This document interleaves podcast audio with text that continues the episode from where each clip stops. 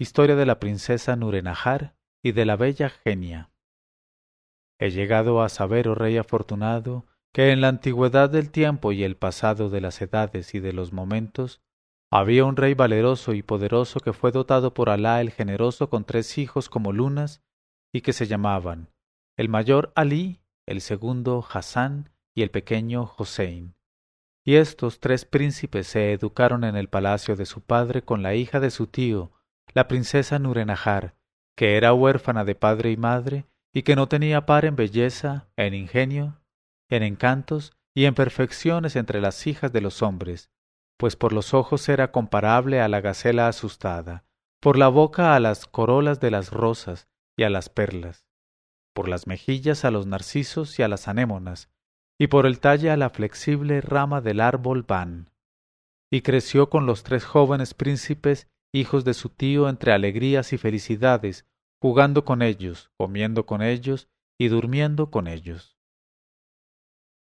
Y el sultán tío de Nurenahar tuvo siempre pensado dársela en matrimonio a algún hijo del rey entre sus vecinos, cuando llegase ella a Puber. Pero al tomar la princesa el velo de la pubertad, no tardó en advertir él que sus hijos, los tres príncipes, la amaban apasionadamente con un amor igual y deseaban con su corazón conquistarla y poseerla. Y se le turbó mucho el alma y quedó muy perplejo, y se dijo Si doy la princesa Nurenahar a uno de sus primos con preferencia a los otros dos, éstos no quedarán contentos y murmurarán de mi decisión, y mi corazón no podrá sufrir el verles entristecidos y dolidos. Y si la caso con algún otro príncipe extranjero, mis tres hijos llegarán al límite de la pena y de la angustia, y se les ennegrecerá y resentirá el alma, y quién sabe si en este caso no se matarán de desesperación, o no huirán de nuestra morada a algún país lejano en guerra. En verdad que el asunto está lleno de escollos y peligros, y no es nada fácil de resolver. Y el sultán estuvo reflexionando acerca del particular mucho tiempo, y de pronto levantó la cabeza y exclamó Por Alá, que todo está resuelto. Y llamó, acto seguido, a los tres príncipes Alí, Hassan y Hossein, y les dijo Oh hijos míos, a mis ojos tenéis exactamente los mismos méritos, y no puedo determinarme a preferir a uno de vosotros en detrimento de sus hermanos, concediéndole en matrimonio a la princesa Nurenahar y tampoco puedo casarla con vosotros tres a la vez. Pero he dado con un medio de satisfaceros por igual sin lesionar a ninguno, y de mantener entre vosotros la concordia y el afecto. A vosotros, pues, cumple ahora escucharme atentamente y ejecutar lo que vais a oír. He aquí el plan que he discurrido. Que cada uno de vosotros se vaya a viajar por diferente país, y que me traiga de allá la rareza que le parezca más singular y más extraordinaria. Y daré la princesa hija de nuestro tío a quien vuelva con la maravilla más asombrosa. Si consentís en ejecutar este plan que someto a vuestro criterio, estoy dispuesto a daros cuanto oro sea necesario para vuestro viaje y para la compra del objeto de vuestra elección. Los tres príncipes que siempre fueron hijos sumisos y respetuosos se adhirieron de común acuerdo a aquel proyecto de su padre persuadido cada cual de que sería él quien llevara la rareza más maravillosa, y llegaría a ser esposo de su prima Nurenahar. Y al verles el sultán tan bien dispuestos, les condujo al tesoro y les dio cuantos sacos de oro quisieron.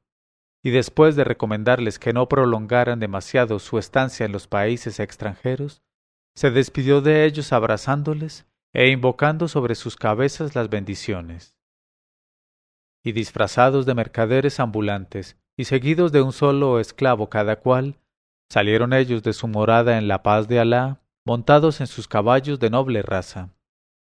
Y comenzaron juntos su viaje, yendo a parar a un can situado en un paraje en que el camino se dividía en tres.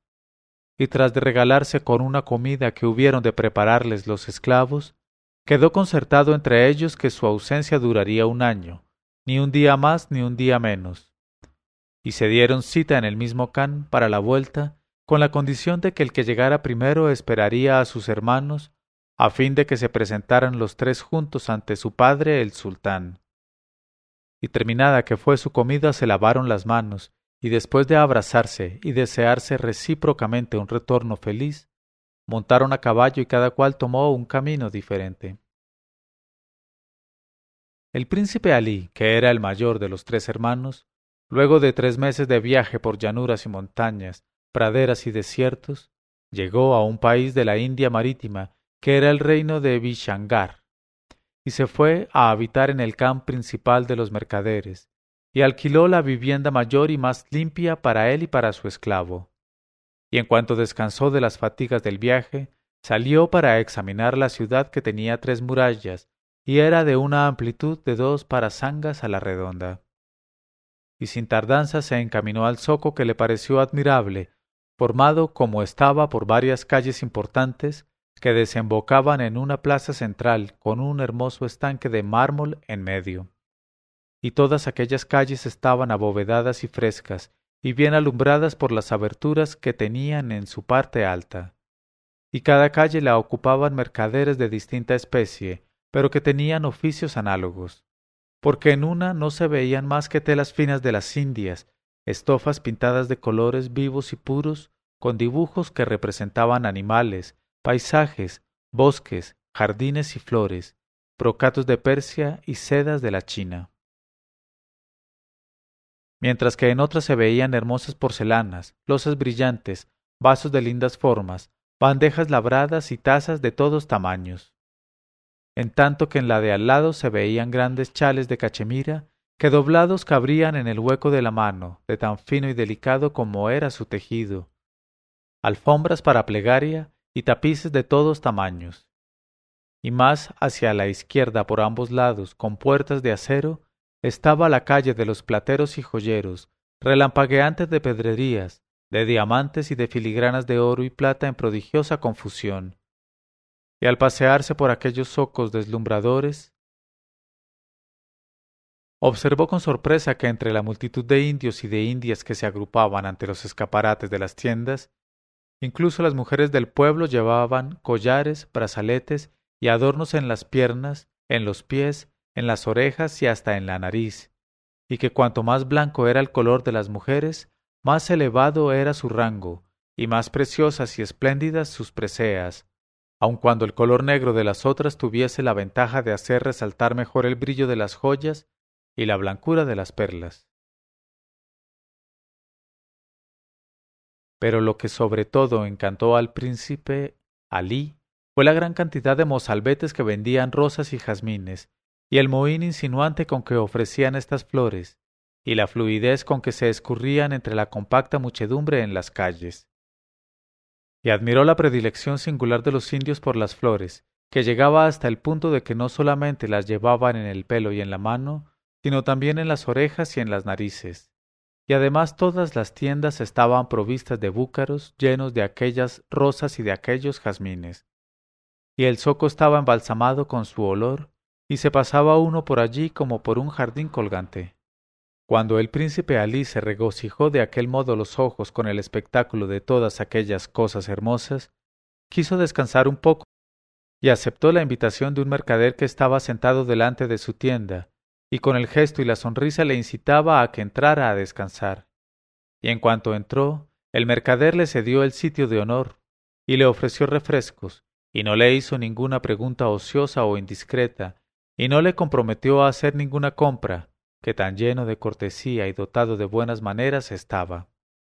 Y el príncipe Alí apreció en extremo todo aquello, y se dijo Qué encantador país, y qué habitantes tan deliciosos y quiso comprarle en el momento todo lo que tenía en su tienda, de tanto como le sedujo la finura y el don de gentes del mercader.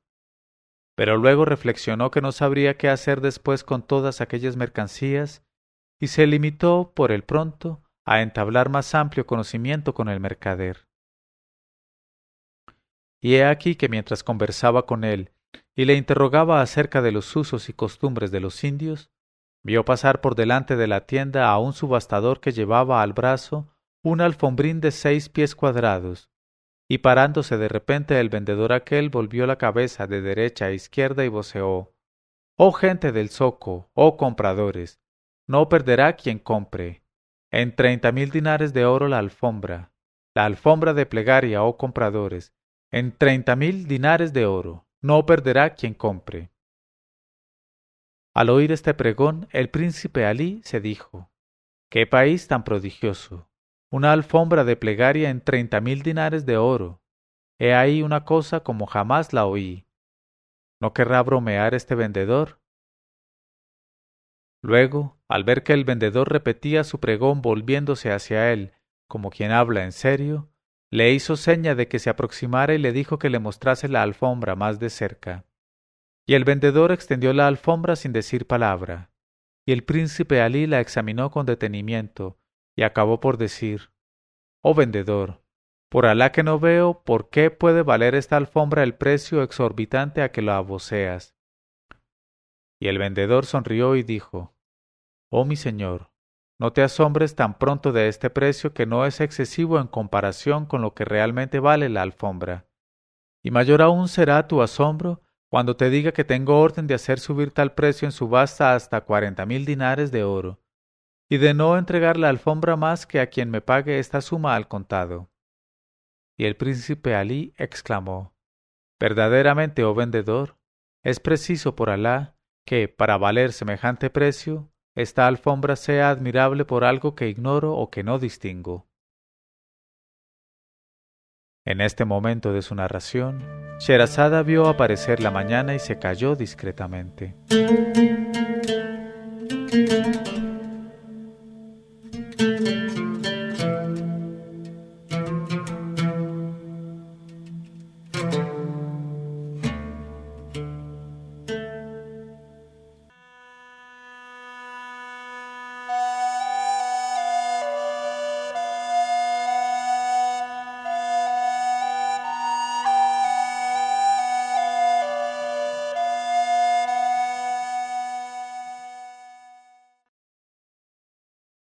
Cuando llegó la octingentésima octava noche, ella dijo, Verdaderamente, oh vendedor, es preciso por Alá que para valer semejante precio, esta alfombra sea admirable por algo que ignoro o que no distingo.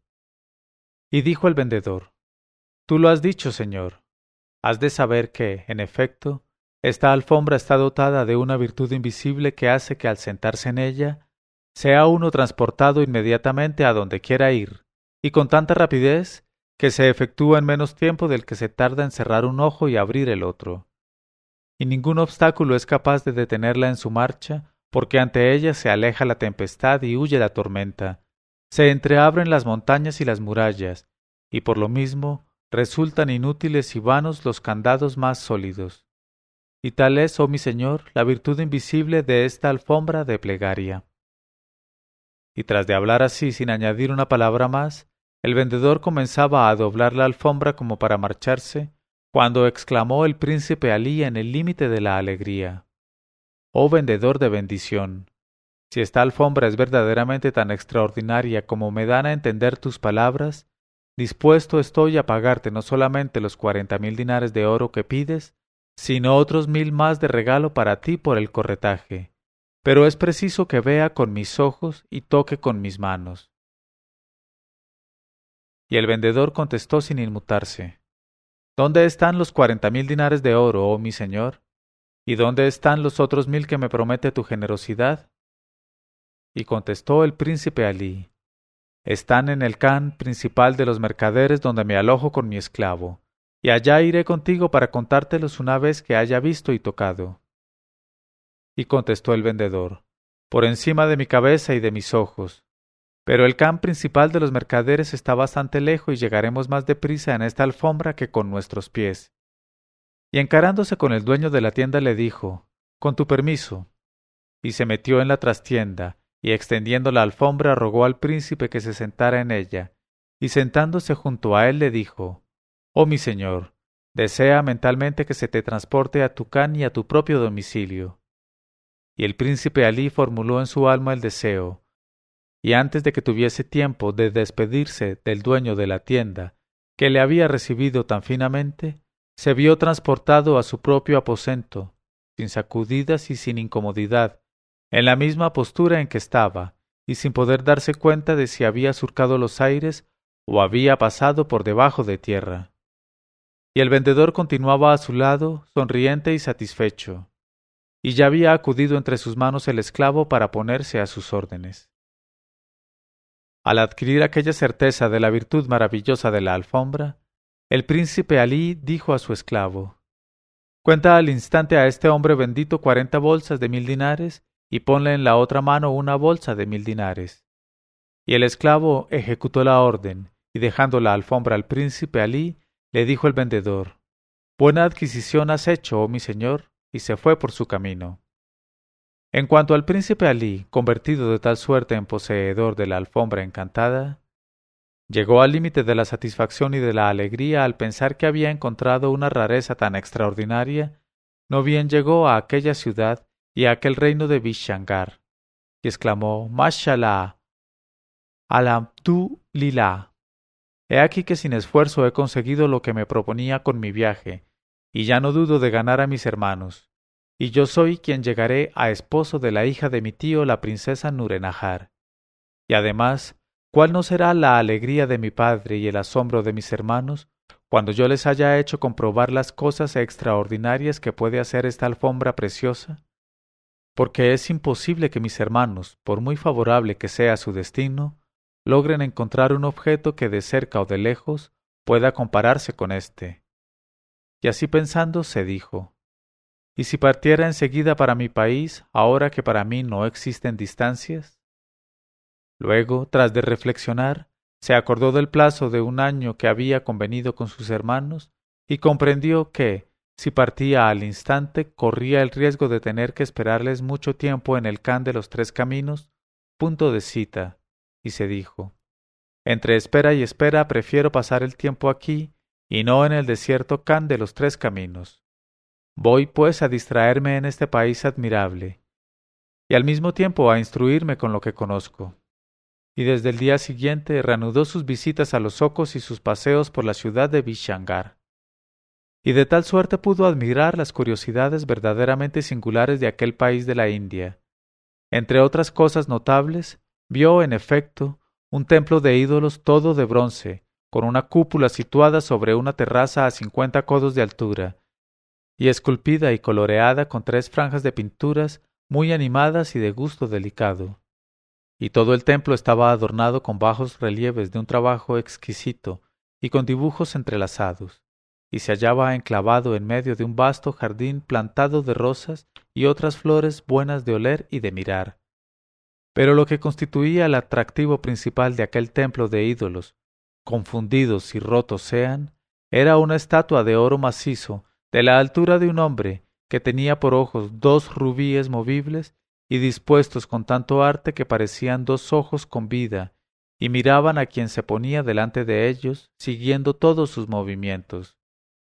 Y por la mañana y por la noche los sacerdotes de los ídolos celebraban en el templo las ceremonias de su culto descreído, haciéndolas seguir de juegos, de conciertos de instrumentos, de concursos de mimos, de cantos de almeas, danzas de bailarinas y de festines. Y por cierto que aquellos sacerdotes sólo se alimentaban con las ofrendas que continuamente les llevaba la muchedumbre de peregrinos desde el fondo de los países más distantes. Y durante su estancia en Bishangar, el príncipe Ali pudo también ser espectador de una gran fiesta que se celebraba en aquel país todos los años, y a la cual asistían los walíes de todas las provincias, los jefes del ejército, los brahmanes, que son los sacerdotes de los ídolos, y los jefes del culto descreído, y una muchedumbre innumerable de pueblo. Y toda aquella asamblea se congregaba en una llanura inmensa, dominada por un edificio de altura prodigiosa que albergaba al rey y a su corte, y estaba sostenido por ochenta columnas, y pintado por fuera con paisajes, animales, pájaros, insectos y hasta moscas y mosquitos, y todo al natural y junto a este edificio había tres o cuatro estrados de una extensión considerable, en donde se sentaba el pueblo, y lo singular de todas aquellas construcciones consistía en que eran movibles y se las transformaba por momentos, cambiándolas de fachada y de decorado. Y empezó el espectáculo con un concurso de equilibristas de una ingeniosidad extremada y con juegos de manos y danzas de faquires. Luego se vieron avanzar en orden de batalla alineados a poca distancia unos de otros, mil elefantes enjaezados suntuosamente, y cargado cada uno con una torre cuadrada de madera dorada, con bailarines y tañedoras de instrumentos en cada torre. Y aquellos elefantes tenían la trompa y las orejas pintadas de vermellón y de cinabrio, los colmillos dorados por completo, y en sus cuerpos había dibujadas, con colores vivos, figuras que ostentaban millares de piernas y de brazos en contorsiones terroríficas o grotescas. Y cuando aquel rebaño formidable llegó ante los espectadores, dos elefantes, que no estaban cargados con torres y que eran los mayores de aquel millar, salieron de las filas y avanzaron hasta el centro del círculo que formaban los estrados. Y uno de ellos, al son de los instrumentos, se puso a bailar, sosteniéndose de pie sobre sus patas traseras unas veces y sobre las delanteras otras. Luego trepó con agilidad hasta la parte alta de un poste clavado en tierra perpendicularmente, y agarrándose al extremo con las cuatro patas a la vez, se puso a batir el aire con su trompa, y a estirar las orejas, y a mover la cabeza en todos sentidos al compás de los instrumentos, mientras el otro elefante se balanceaba agarrado al extremo de otro colocado horizontalmente por en medio sobre un soporte y con una piedra de un tamaño prodigioso sujeta al otro extremo, para servir de contrapeso al animal que subía y bajaba marcando con la cabeza la cadencia de la música. Y el príncipe Alí quedó maravillado de todo aquello, y de otras muchas cosas también. Así es que se dedicó a estudiar con interés creciente las costumbres de aquellos indios, tan distintos a la gente de su país, y continuó paseando y visitando a los mercaderes y a los notables del reino. Pero como estaba atormentado de continuo por su amor a su prima Nurenahar, aunque no había transcurrido el año, no pudo permanecer alejado de su país por más tiempo, y resolvió abandonar la India para acercarse al objeto de sus pensamientos, persuadido de que sería más feliz al no sentirse separado de ella por una distancia tan grande. Y cuando su esclavo se hubo arreglado con el portero sobre el precio de la vivienda, se sentó con él en la alfombra encantada y se recogió en sí mismo deseando con vehemencia ser transportado al Can de los tres caminos.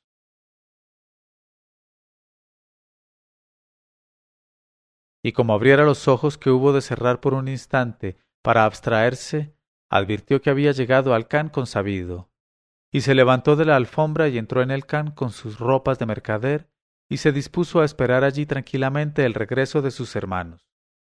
Y esto es lo referente a él. En cuanto al príncipe Hassan, segundo de los tres hermanos, he aquí lo que le aconteció. No bien se puso en camino, se encontró con una caravana que iba a Persia, y se agregó a aquella caravana, y después de un viaje por llanuras y montañas, desiertos y praderas, llegó con ella a la capital del reino de Persia, que era la ciudad de Shiraz y por indicación de los mercaderes de la caravana, con los cuales había entablado amistad, fue a parar al camp principal de la ciudad. Y al día siguiente al de su llegada, en tanto que sus antiguos compañeros de viaje abrían los fardos e instalaban sus mercancías, él se apresuró a salir para ver lo que hubiese de ver, y se hizo conducir al zoco, que en aquel país se llamaba Basistán, maravillándose de la prodigiosa cantidad de cosas hermosas que descubría en las tiendas. Y por doquiera veía corredores y pregoneros que iban y venían en todos sentidos, desenrollando hermosas piezas de seda, alfombras hermosas y otras cosas buenas que vendían en subasta. Y he aquí que el príncipe Hassan vio entre todos aquellos hombres tan atareados a uno que tenía en la mano un canuto de marfil de una longitud de un pie y un dedo de grueso. Y aquel hombre, en vez de tener el aspecto ávido y presuroso de los demás pregoneros y corredores, se paseaba con lentitud y gravedad, sosteniendo el canuto de marfil como un rey sostendría el cetro de su imperio, y más majestuosamente aún. En este momento de su narración, Sherazada vio aparecer la mañana y se calló discretamente.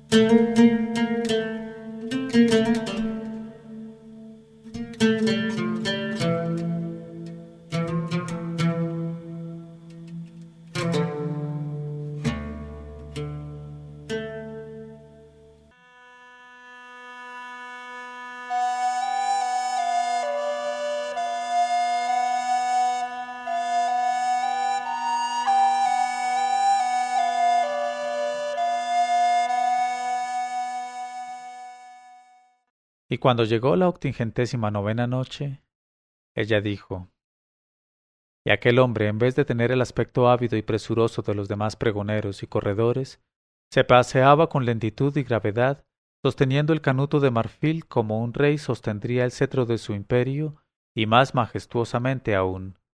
Y el príncipe Hassan se dijo, He aquí un corredor que me inspira confianza. Y ya iba a encararse con él para rogarle que le mostrara el canuto que llevaba de manera tan respetuosa, cuando le oyó gritar, pero con voz impregnada de un gran orgullo y de un énfasis magnífico. Oh compradores, no perderá quien compre. En treinta mil dinares de oro el canuto de marfil. Muerto está quien lo hizo y nunca más ha de dejarse ver. Aquí tenéis el canuto de marfil. Hace ver lo que hace ver. No perderá quien le compre. Quien quiera ver, puede ver. Hace ver lo que hace ver. Aquí tenéis el canuto de marfil. Al oír este pregón, el príncipe Hassan, que ya había dado un paso en dirección al vendedor, retrocedió con asombro, y encarándose con el mercader contra cuya tienda estaba apoyada, le dijo Por Alá sobre ti, oh mi señor, dime si ese hombre, que a tan exorbitante precio pregona ese canuto de marfil, tiene sana la razón, o si ha perdido todo buen sentido, o si sólo por broma se conduce así. Y contestó el dueño de la tienda por Alá, oh mi señor, puedo atestiguarte que ese hombre es el más honrado y el más cuerdo de nuestros subastadores, y a él es a quien los mercaderes utilizan con más frecuencia a causa de la confianza que les inspira, y porque es el más antiguo en el oficio, y respondo de su buen sentido, a no ser que lo haya perdido esta mañana, pero no lo creo.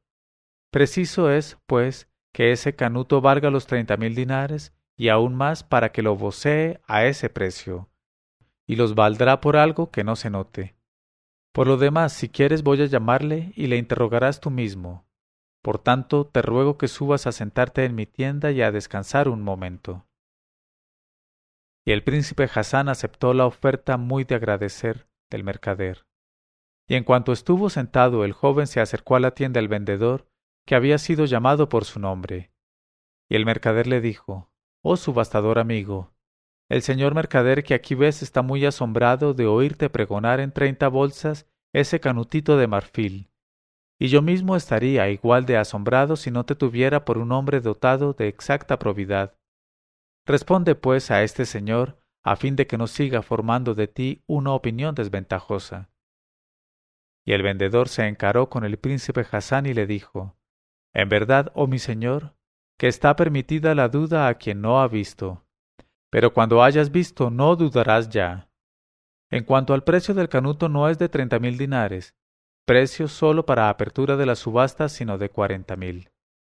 Y tengo orden de no dejarlo en menos, y de no cedérselo más que a quien lo pague al contado. Y el príncipe Hassan dijo, Quisiera creerte bajo tu palabra, oh vendedor, pero aún tengo que saber la causa de que ese canuto merezca tal consideración y por qué singularidad se recomienda a la atención. Y dijo el vendedor, Has de saber, oh mi señor, que si miras con este canuto por el extremo que está provisto de este cristal, sea cualquiera la cosa que desees ver, quedarás satisfecho al punto y la verás. Y dijo el príncipe Hassan, Si es verdad lo que dices, oh vendedor de bendición, no solamente te pagaré el precio que pides, sino mil dinares más de corretaje para ti. Y añadió, Date prisa a enseñarme por qué extremo debo mirar. Y el vendedor se lo enseñó, y el príncipe miró, deseando ver a la princesa Nurenajar. Y de pronto la vio sentada en la bañera de su hamam, entre las manos de sus esclavas que procedían a su tocado. Y reía ella, jugueteando con el agua, y se miraba en su espejo y al verla tan hermosa y tan próxima a él, el príncipe Hassan, en el límite de la emoción, no pudo menos de lanzar un grito agudo y estuvo a punto de dejar escapar de su mano el canuto. Y tras de adquirir así la prueba de que aquel canuto era la cosa más maravillosa que había en el mundo, no vaciló ni un instante en comprarlo, convencido de que jamás encontraría una rareza semejante para llevarla como fruto de su viaje aunque durara este viaje diez años y tuviese él que recorrer el universo. E hizo seña al vendedor para que le siguiese. Y después de despedirse del mercader fue al can donde se alojaba, e hizo que su esclavo contase al vendedor las cuarenta bolsas, añadiendo otra por el corretaje, y se convirtió en poseedor del canuto de marfil. Y cuando el príncipe Hassan hubo hecho esta preciosa adquisición, no dudó de su preponderancia sobre sus hermanos, ni de su victoria ante ellos, ni de la conquista de su prima Nurenahar. Y lleno de alegría, como tenía tiempo sobrado, pensó en dedicarse a estudiar los usos y costumbres de los persas, y a ver las curiosidades de la ciudad de Shiraz. Y se pasó los días paseando, mirando y escuchando, y como estaba bien dotado de ingenio y tenía un alma sensible, frecuentó el trato de los hombres instruidos y de los poetas, y aprendió de memoria los poemas persas más hermosos.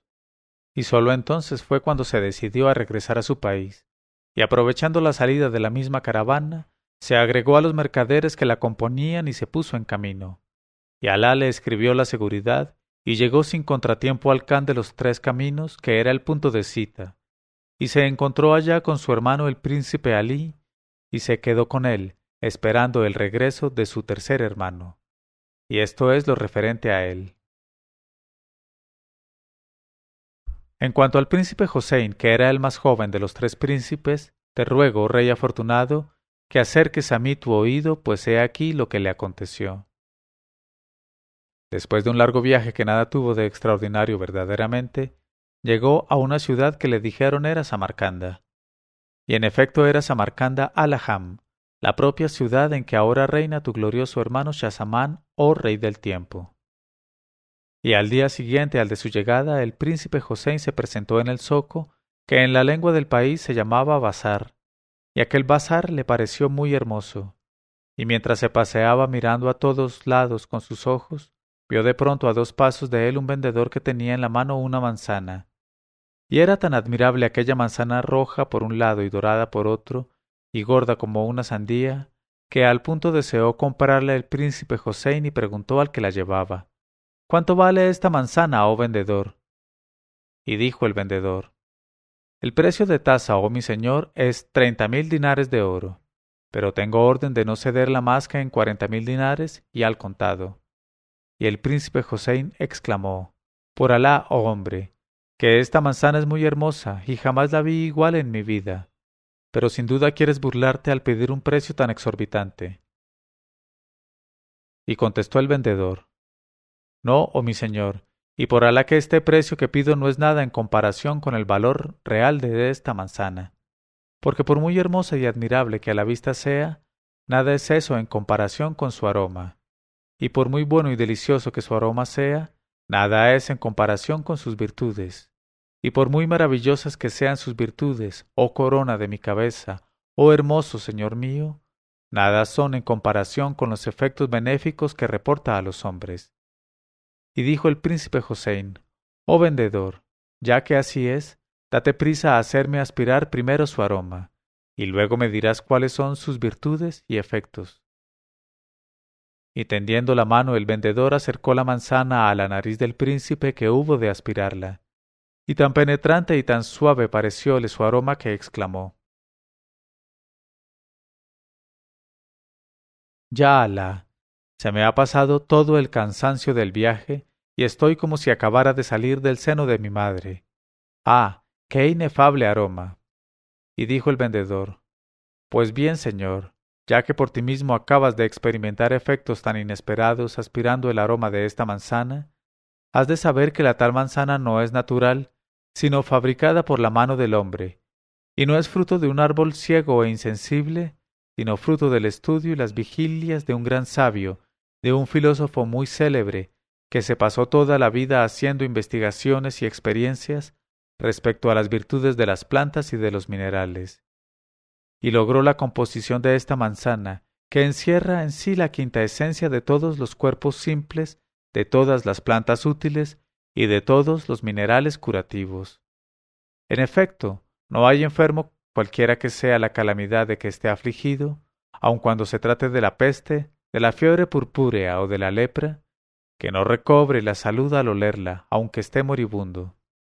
y tú mismo inclusive acabas de sentir hasta cierto punto su efecto, pues que con su olor se te ha disipado el cansancio del viaje. Pero, para mayor certeza, quiero que con ella cure ante tus ojos un enfermo aquejado de un mal incurable, a fin de que estés seguro de sus virtudes y propiedades, como lo están todos los habitantes de esta ciudad. No tienes en efecto más que interrogar a los mercaderes que se han congregado aquí, y la mayoría de entre ellos te dirán que, si están con vida todavía, es únicamente merced a esta manzana que ves. Y he aquí que, mientras hablaba así el vendedor, varias personas se habían parado y le habían rodeado diciendo Sí, por Alá, que todo eso es verdad. Esa manzana es la reina de las manzanas y el más excelente de los remedios, y saca de las puertas de la muerte a los enfermos más desesperados y como para confirmar todo lo bien que hablaban de ella, acertó a pasar por allí un pobre hombre, ciego y paralítico, a quien un mozo llevaba a hombros en una banasta. Y el vendedor se acercó a él con viveza y le puso la manzana junto a la nariz. Y de repente el enfermo se levantó en la banasta, y saltando como un gato por encima de la cabeza del que le llevaba, echó a correr, abriendo unos ojos como tizones. Y todo el mundo le vio y dio fe de ello. Entonces, convencido de la eficacia de aquella manzana maravillosa, el príncipe Josein dijo al vendedor Oh rostro de buen augurio, te ruego que me sigas a mi can. Y le llevó al can en que se alojaba, y le pagó los cuarenta mil dinares, y le dio una bolsa de mil dinares de regalo por el corretaje. Y convertido en poseedor de la manzana maravillosa, esperó con paciencia la salida de alguna caravana para volver a su país, porque estaba persuadido de que con aquella manzana triunfaría fácilmente de sus dos hermanos, y sería esposo de la princesa Nurenahar. Y cuando la caravana estuvo dispuesta partió de Samarcanda, y después de las fatigas de un largo viaje, llegó en seguridad con permiso de Alá al Khan de los tres caminos donde le esperaban sus dos hermanos, Alí y Hassan. En este momento de su narración, Sherazada vio aparecer la mañana y se calló discretamente.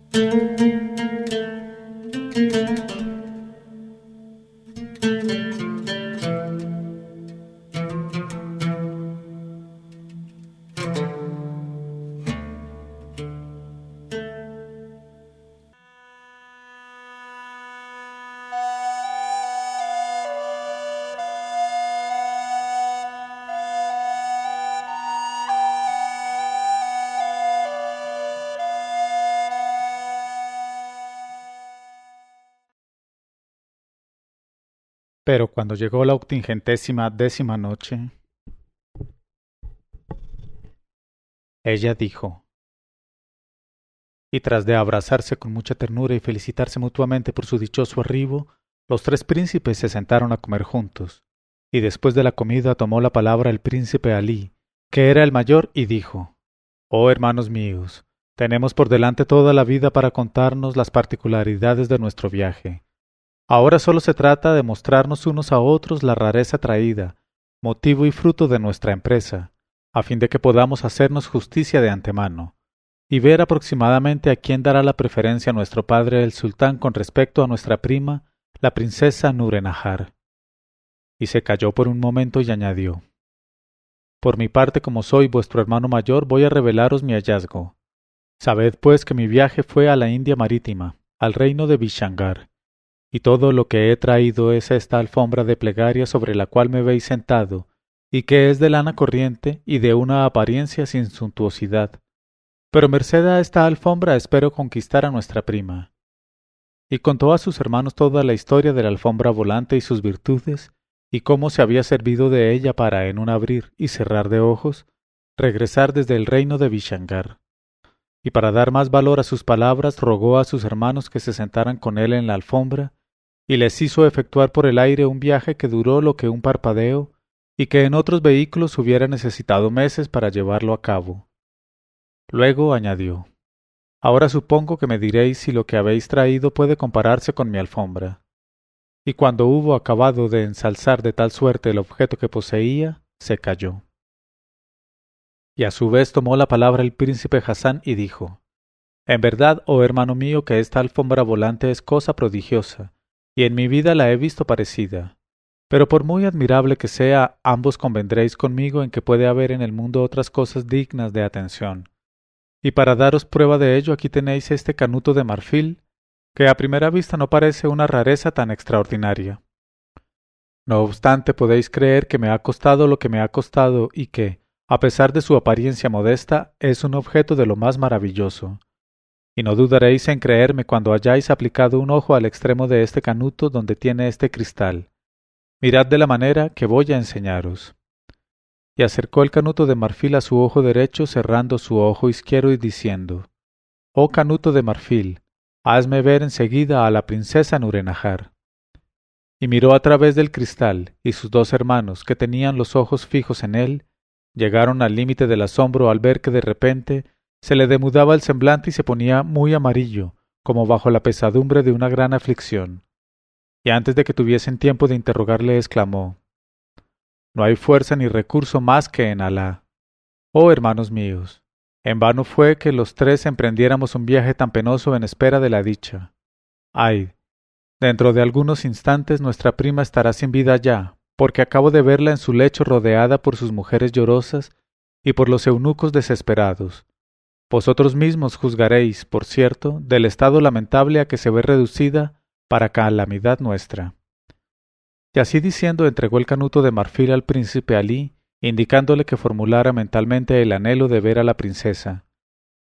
Y el príncipe miró a través del cristal y retrocedió tan afligido como su hermano. Y el príncipe Hossein le quitó de las manos el canuto y vio el mismo espectáculo entristecedor.